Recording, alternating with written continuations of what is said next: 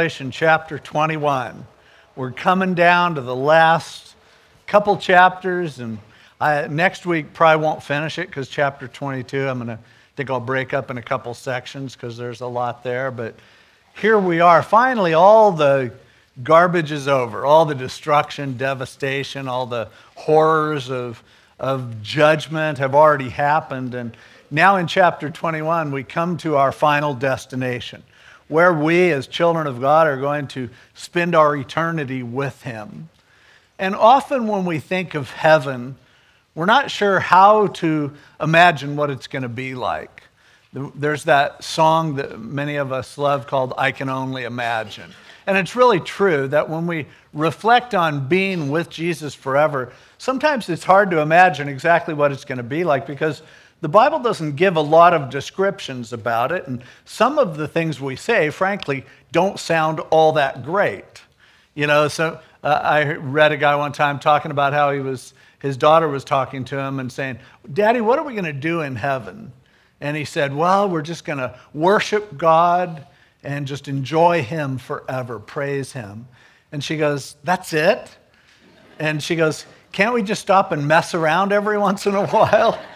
And that's kind of our perception. Like, really, is this it? And we think of, you know, sitting on clouds and playing harps and going, that's going to get old.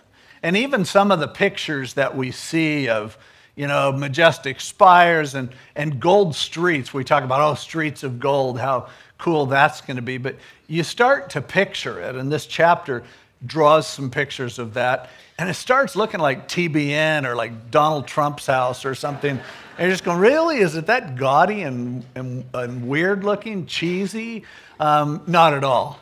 Heaven is going to be everything that you could ever imagine, of everything good that there is. Here in chapter 21, though, we see a part of the description as John was able to see a part of our future state, and especially this place called the New Jerusalem. And he says a lot about it. And yet, he leaves a lot of things unsaid. There's plenty of room for your imagination to go, there's plenty of room for us to be surprised when we get there. But as we look through chapter 21, we see some definitive statements of here's what heaven will be, and here's what this new Jerusalem looks like. And yet, there are also a lot of negative statements. And a lot of times, to define heaven, you almost have to define it by what's missing. And so we're going to look at what's there, and then we're going to come back and look at what's missing and see what that tells us about this eternal abode that the children of God are going to live in. So let's start going through this passage. Verse 1 Now I saw a new heaven and a new earth. For the first heaven and the first earth had passed away, and there was no more sea. We'll get down to the no more sea later. Sorry, you ocean lovers, but we'll talk about that. You, you can surf for the thousand year millennium and, and you'll be fine. But a new heaven and a new earth. The, by that, it doesn't mean heaven in terms of the place where God dwells, um, but it's talking about the sky. It's talking about the atmosphere and everything that's there. The earth is the new physical location where you live. Everything that we know today of what you see as you look up, of what you see as you look down, is all going to be destroyed. And God starts over and makes a new one. Now, in this passage, he doesn't say a whole lot about the earth, other than to make it clear that the entire planet doesn't have the three fourths coverage of water that it has now.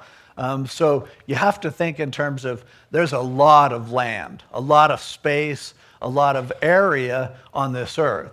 And every bit of it perfectly, perfect climactically, perfect in every way. And so the whole world will be like Orange County. That way everybody doesn't have to keep moving here because these perfect days that we have will be perfect everywhere the new heaven and the new earth. And and then John says, I saw the holy city, the new Jerusalem, coming down out of heaven from God, prepared as a bride adorned for her husband.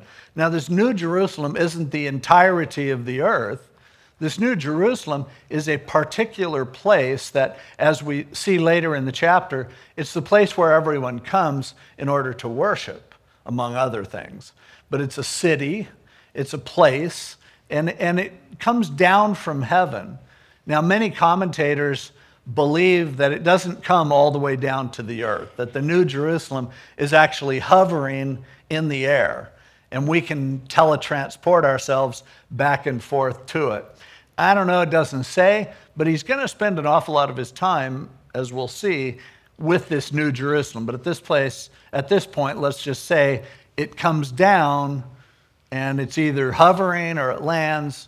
It doesn't make that clear. Um, but it's prepared as a bride adorned for her husband. He is trying to depict the greatest image of beauty that he possibly can, like a bride fixed up, ready for her wedding.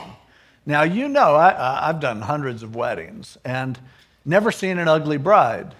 Seen plenty of ugly grooms. See, like brides, there's a TV show where brides are trying to look really good, lose weight to fit into their dress.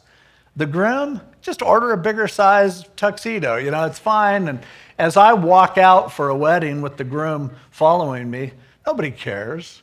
It's like it hasn't started until everyone stands up and turns around and looks at this bride, and, and they're just looking the best they've ever looked in their lives. And, and that's the way he's describing this city. It's like it's so fixed up. He uses the metaphor of a bride.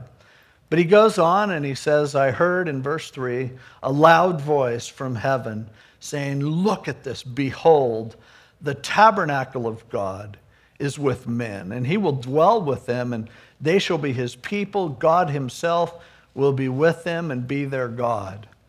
Here's the point of this place this is God's tabernacle, it's his tent.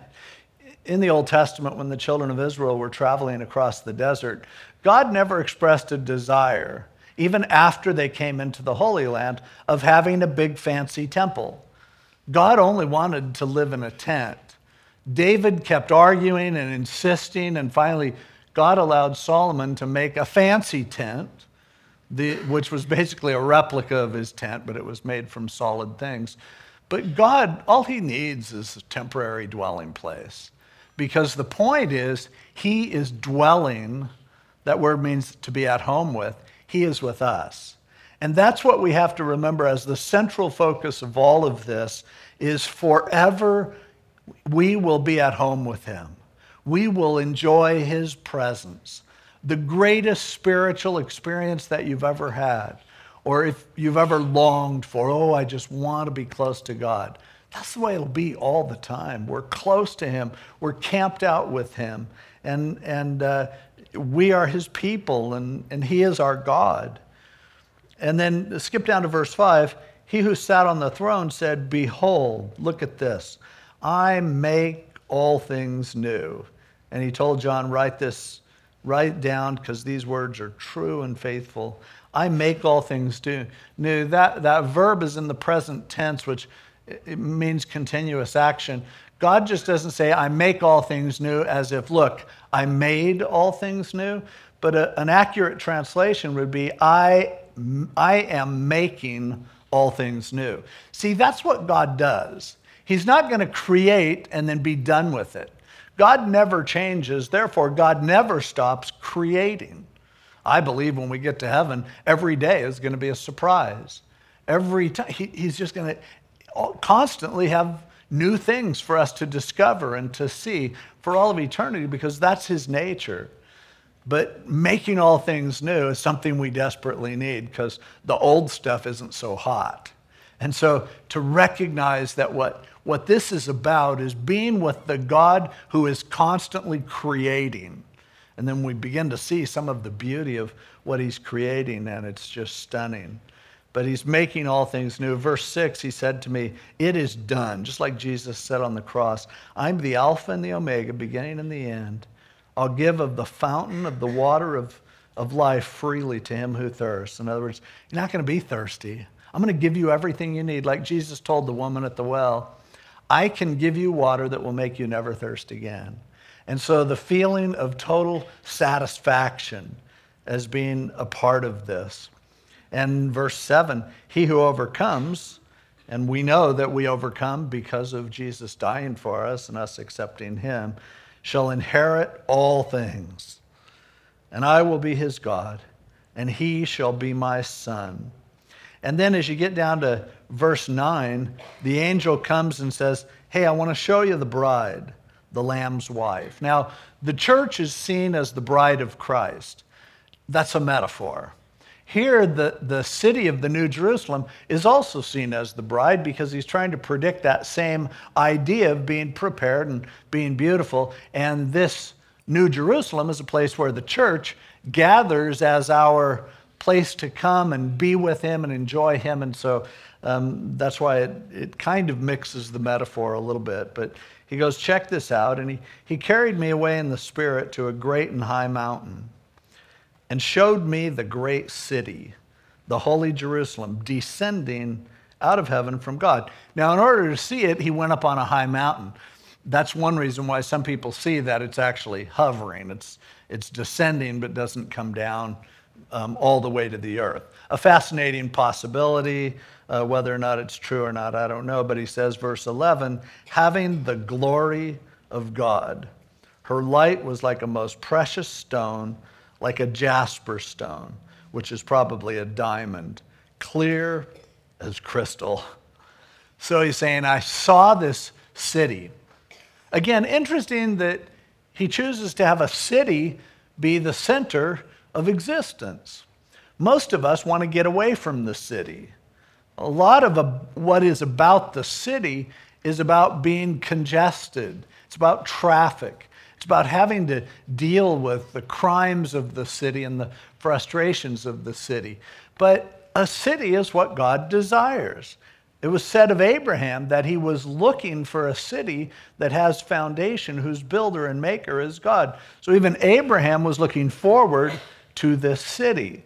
Well, consider this you might not want to live in a little apartment or in a condominium that's a part of a building with other people in it. Because the people above you might make noise, the people next to you might, somebody parks in your parking space, somebody, you know, it's just, it's frustrating. But imagine if your favorite people in the world, the people who you are so close to that you would die for them, your best friends, imagine if you could have a, a, an apartment building that only those people lived in it. They'd just be right there with you. It would change things. Now, you might go, okay, my favorite people, uh, you got a duplex? or maybe I'll still like my own place.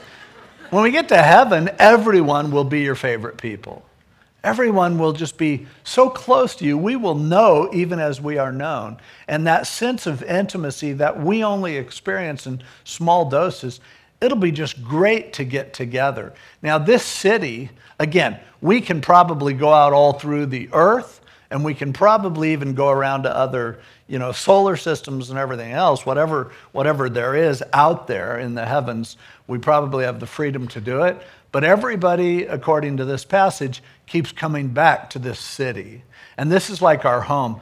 Perhaps each of us has a condo there a place where we can stay and be a part of this worshiping community. Um, I don't know. Now, when you look at the dimensions of it, people have calculated the estimated dimensions of it. And if you take the number of people that's lived in the history of the world, and if you assume that, say, 20% of them get saved, which is no doubt generous, um, the estimate is each of them would have about 75 acres in this city. It's an enormous city. And so we may have a place there, but we also may have a ranch out somewhere else too. Don't know, it doesn't say.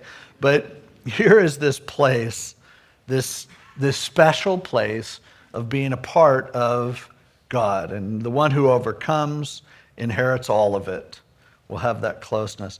And so this city has the glory of God, verse 11. And her light was like a most precious stone, like a jasper, a diamond, clear as crystal. In fact, everything about this city is said to be transparent. Now, today, I wouldn't be so crazy about living in a glass house. But in heaven, you don't have anything to hide.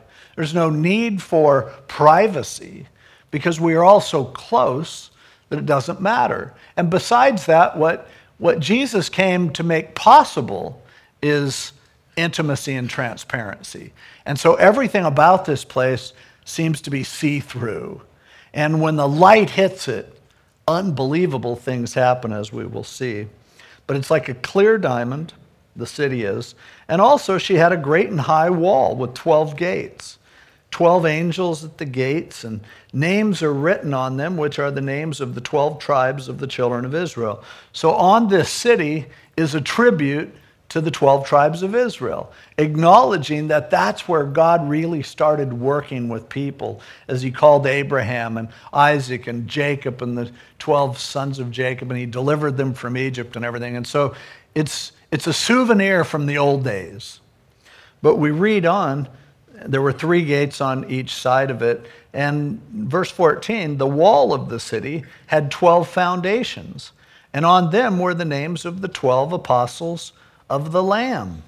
And so, underneath the city, and we'll talk about the dimensions of the city in a moment, were 12 foundations, and each of them was named after an apostle because this speaks to us of the New Testament times. It speaks to us of that which God did as the apostles were the ones upon whom the church was built by Jesus Christ. So you have around the city a testimony to those Jewish people, and in the foundation, a testimony of the church and the apostles who started it out. It'll be interesting to see the 12 names of the apostles. One of the things when I get there, I want to see which apostles are included. Pretty sure Judas isn't going to be one of them. But in Acts chapter 1, the disciples kind of voted and then rolled the dice and picked Matthias. Um, I, I, rather suspect that it would be Paul's name as the, as the 12th apostle instead, as he wrote, I believe, 14 books of the New Testament. But we'll find out when we get there. Anyway, tribute to them, tribute to the tribes of Israel. And now in verse 15, the guy talking to me had a gold reed, a measuring stick, to measure the city, its gates and its wall. And the city is laid out as a square its length is as great as its breadth. And he measured the city with the reed 12,000 furlongs, or about 1,500 miles. Its length, breadth, and height are equal. So now you find out it's not a big rectangle. It's actually, and some commentators suggest it's a cube. Others say it's a, it's a square pyramid. But at any rate, it has you know, breadth and length and height. And so now you're seeing something massive 1,500 miles high, 1,500 miles across, 1,500 miles wide in the other direction. And so if it's a multi story, imagine how many stories you can get in a 1,500 mile high high rise. So we're talking about plenty of room for you to put your shoes, ladies. It'll, it'll be there. So it's this massive city. And he says, the construction of its wall was made of jasper. Jasper, well, the, he measured the wall and it was 144 cubits or 260 or so feet um, high, so there's a little wall around it. And um, the construction of its wall was of, of jasper, clear diamond. And the city was pure gold, like clear glass. So it's not literally gold as we know it because gold isn't clear. This is a transparent material that has all of the luster and shine and color qualities of gold. The foundations of the wall of the city were adorned with all kinds of precious stones. The first one being diamond or jasper, and then sapphire, chalcedon, and so on. 12 different precious stones. Now, a lot of these stones, we can only speculate on what they are because we don't use the same terms or the terms we use are for something different. But most everyone agrees these are a lot of different colors, some yellow, some various shades of green and blue and red. What you see here is in these foundations is a rich array of colors. And again, all transparent. So more like looking at a prism than anything.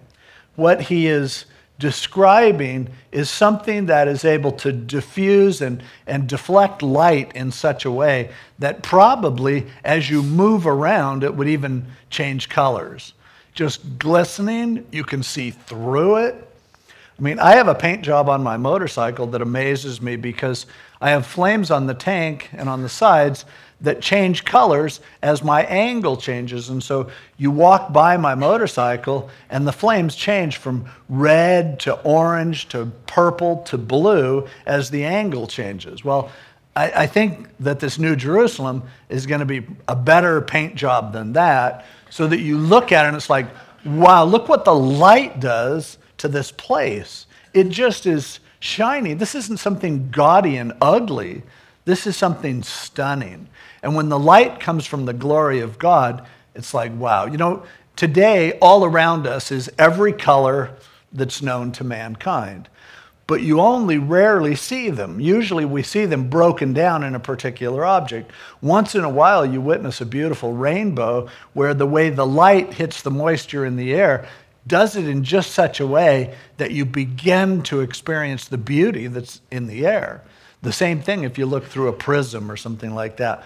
Well, this city is that way. It's just like, it's designed that when you see it coming down from heaven, you just go, wow, look at that. It's just absolutely stunning and, and gorgeous. And so we see the walls, we see the foundations.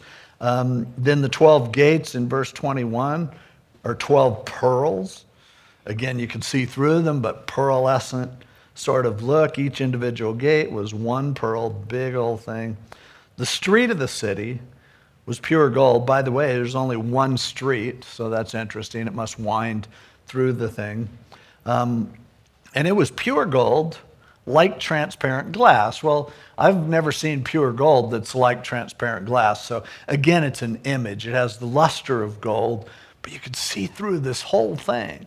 You could see through a 1,500 mile massive structure. Something to see, definitely. And so he's preparing us so we don't totally freak out or look like, you know, look like hillbillies when we see it. It'll be like, oh yeah, I thought it was going to be something like this.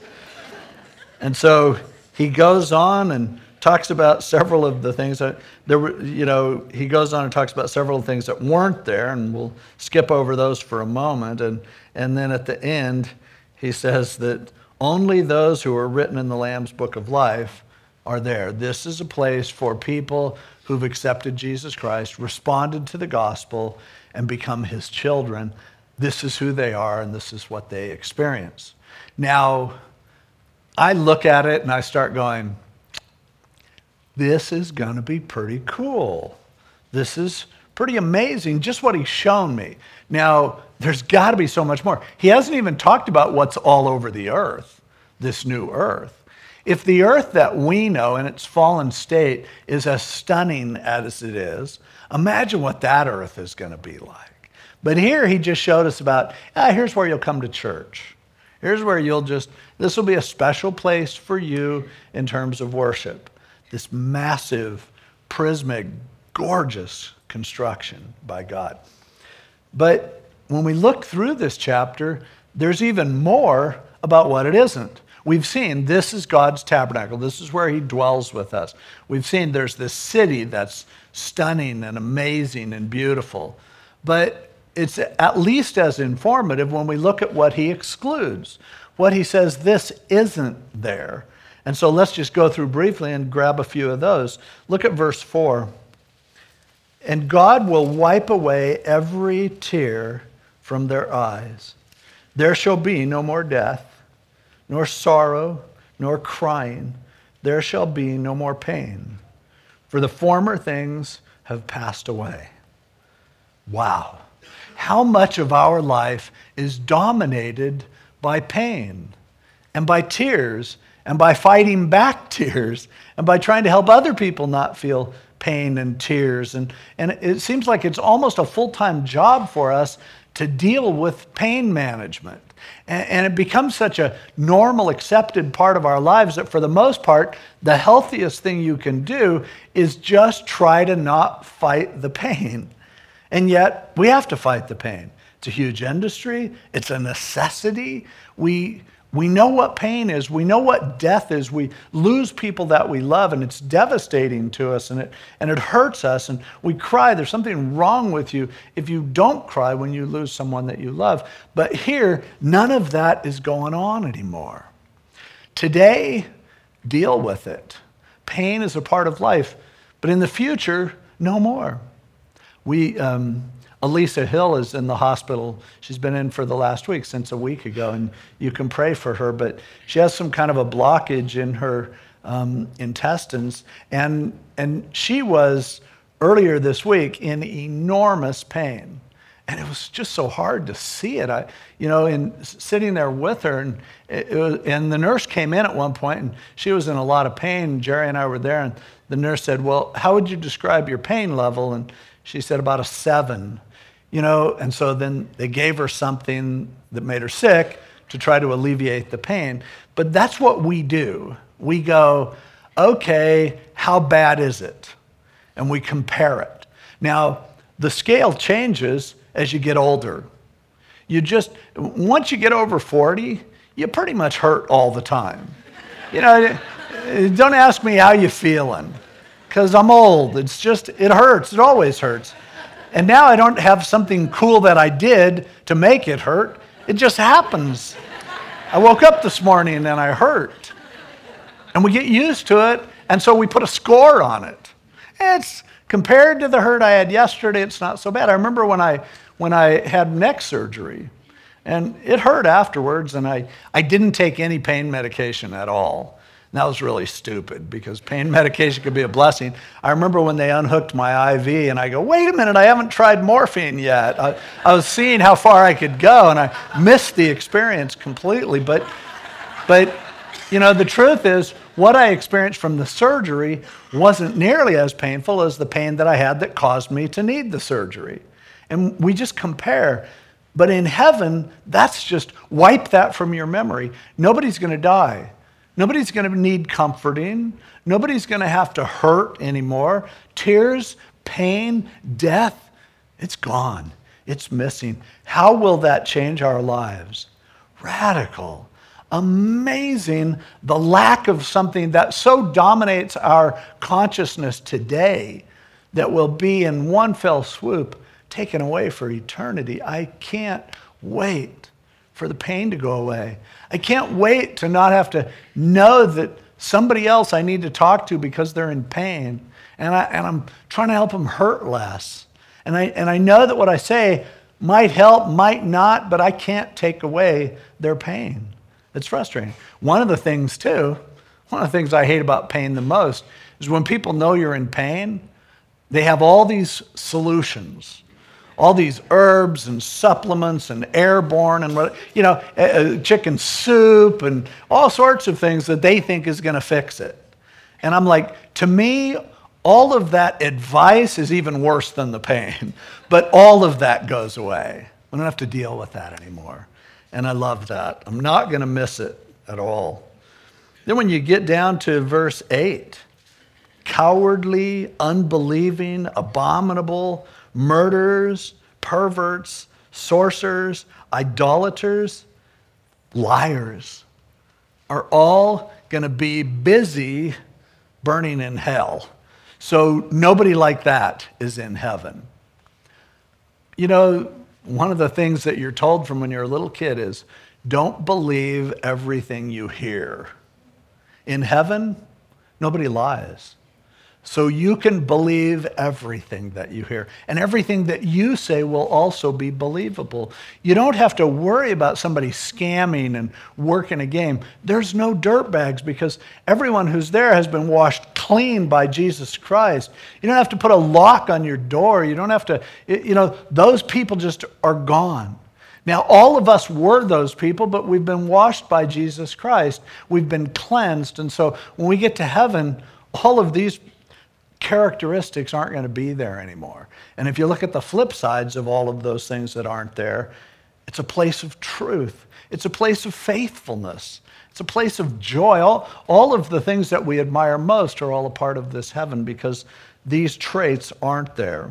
A couple others I'll point out to you. In verse 22, I saw no temple in it, for the Lord God Almighty and the Lamb are its temple. There's a temple missing. Buildings for holiness, buildings for meeting God have been a, an important part of humanity ever since practically the world began. Because we need to have a special place where periodically we can meet with God. And, and so we build buildings that we hope reflect the greatness of God. That's why we have cathedrals. That's why we do that. And, uh, and I appreciate fancy buildings that are built and dedicated to the Lord. I, I, if I'm jealous, I, I knock it, but the truth is, I get what people are trying to do by building temples from whatever religion. I understand. You're trying to build something nice enough for God to show up in. Now, I clearly don't follow that, but, but, I, but I appreciate it and understand it. But in heaven, you don't need that. There's, God's with you all the time. He's our temple. He meets us everywhere we are. Now, we have this New Jerusalem where we can go and get together and worship. That's probably more for our benefit and enjoyment, our celebration, more than Him, because He's with us all the time. But no need for a place, a holy place. Everywhere we go, He goes with us. And then in verse 23, the city had no need of the sun or of the moon to shine, for the glory of God illuminated it. The Lamb is its light. So you don't even need the sun. I mean, with no sun, no sunscreen. It's just because God's glory is just makes everything perfectly light. Now, you know, I remember when I was a kid, I read in the dark. I could read when it was almost pitch black. Now, not so much. You know, now I can have a light right on it and just go, "Are you sure?" I, you know, because because our capacities to absorb and, and utilize light become depreciated. Well, in heaven, everything is like not too bright, but just bright enough so that it's that constant glow of his glory. And probably everywhere you look, you're seeing colors reflected and refracted, and it's just like, wow, perfect light. You'll never have to flip a switch. Never have to squint, don't need reading glasses. You don't need all those things that we do to compensate for the fact that we are not absorbing light at the proper way. When you go out, it's not going to be too hot, it's not going to be too cold, it's going to be just right. Whatever just right feels like. No sun, no need for the moon. We go down to verse 25. The gates won't be shut at all. No need for security and there will be no night there. Nighttime is a blessing sometimes, but it's also a more dangerous time. It's when you lock your doors, usually.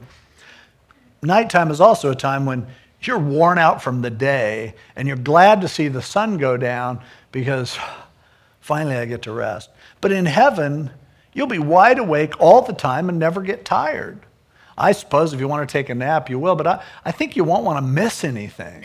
It's just that vibrant, and you, you're not going to need nighttime, a time to restore, because it's just always the perfect time of day. It's always exactly where you want it to be. You'll be fully alert, and that's awesome. No, no night. And he says the uh, in down in verse 27, down at the end, but only those who are written in the Lamb's book of life will be there no means there'll be anything that defiles or causes an abomination or a lie.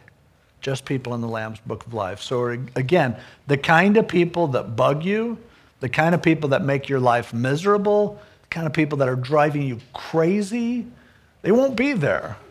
At least you won't recognize them because they'll be so different because of the transformation that happens with the resurrection. So, these are all awesome things that I'm not going to miss.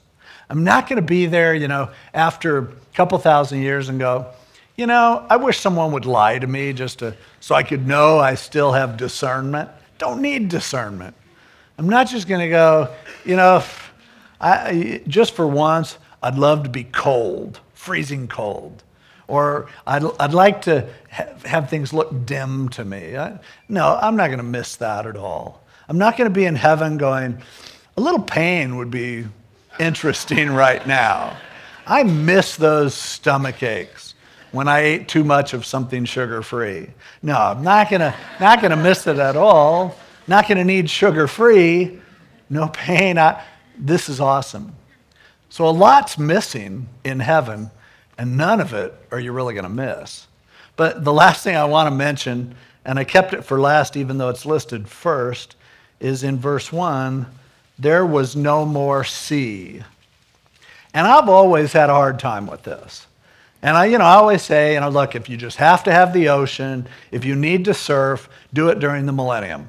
You'll have a thousand years to surf, and then there's no more sea. Now, there is water. We'll see next week. There's a river of, of water running down and everything. So maybe you can wakeboard or something. But, but there's no more sea. And, I, and I, I, I'm bummed at that because I love the ocean. It's just such an important part of my life. I don't know if I would ever live very far from the ocean, and unless God just made me, um, really forced me to. So, but so I was looking at this this week and just going, why is there no more sea? And the analytical part of me says, well, I mean, for one thing, that makes the earth, you know, four times larger, three times larger, so that's a plus, but there's plenty of space. I don't think there's going to be that many people in heaven that that's a problem.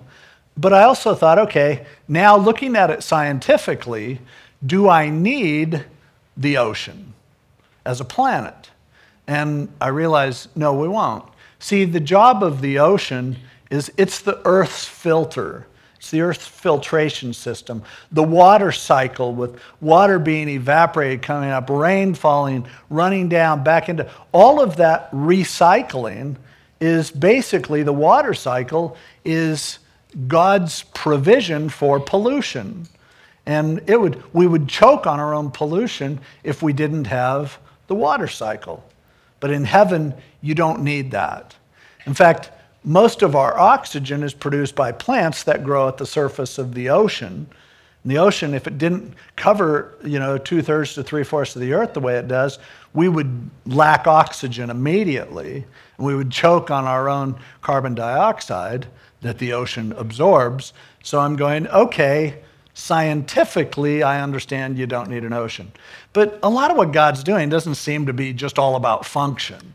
God's creation is almost always wasteful, according to somebody who would just be really utilitarian. So I'm going, what is this about? No more sea. And one of the things I thought of is, especially in those days, the sea was a major barrier between people. Land masses were separated from each other by the sea.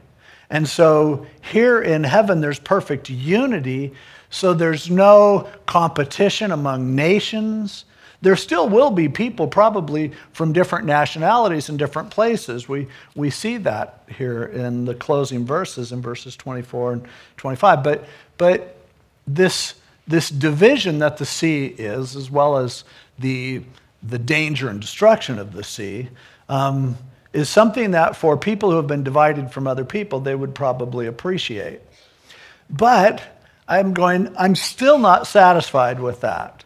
That's pretty much commentators and everybody say that. But so I'm standing next to the sea and I'm thinking about this and praying about it. And then all of a sudden I said, Why do I love the sea so much? What is it about the ocean that causes such a balm for me, that causes it to be a place where God's word and, and what He's doing in my life just seems to come alive? And, and I recognize that for me, the sea is an amazing source of comfort. When I hurt, I head right down to the shore. When I'm confused or wrestling with things, that's where I go to get my, get my grounding back, to feel fresh. Standing on the edge of the sea, you can imagine yourself sailing away, uh, you know, off toward the horizon, just it's an escape. It's a, it's a refreshing. The rhythm of the sea, the waves coming in so regularly, the vastness of the sea, reminding us that there's, there's more than just us. We're just a little small part of it. All of these things are why I love the sea so much. It's cleansing, it's, it's excitement, it's, it's sound, it's roar. All of these things, I hang on to it because I'd go crazy, I think, without it. But when I get to heaven, the comfort that the sea gives me, the thrill and exhilaration of it, the clarity that comes to my mind as I walk on the sea and as I talk to the Lord, as I open my heart up to Him, sitting on a rock and just, you know, focusing on Him, that's going to be how I feel all the time. And so, what the sea offers to me, I won't miss anymore because there's no reason. There's no pain that today sends me to the ocean. It's not there anymore. There's no need for clarity. I have it all the time.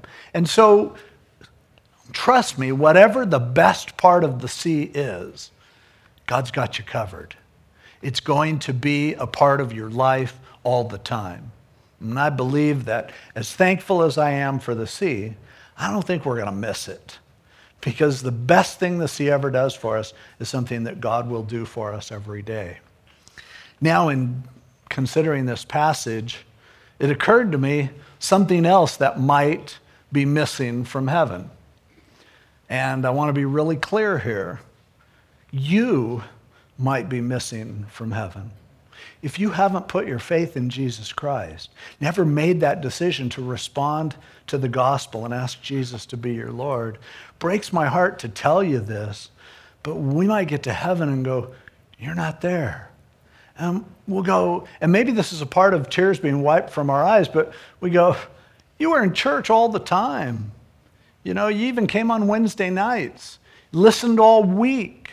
You, you studied, you scrutinized, you, and yet, somewhere along the line, you never got around to really giving your life to Jesus Christ. And it, it just, it, I feel so just sick about thinking of people who I love who might be missing from heaven. And the people who are in heaven, as it says, are those whose names are written in the Lamb's book of life.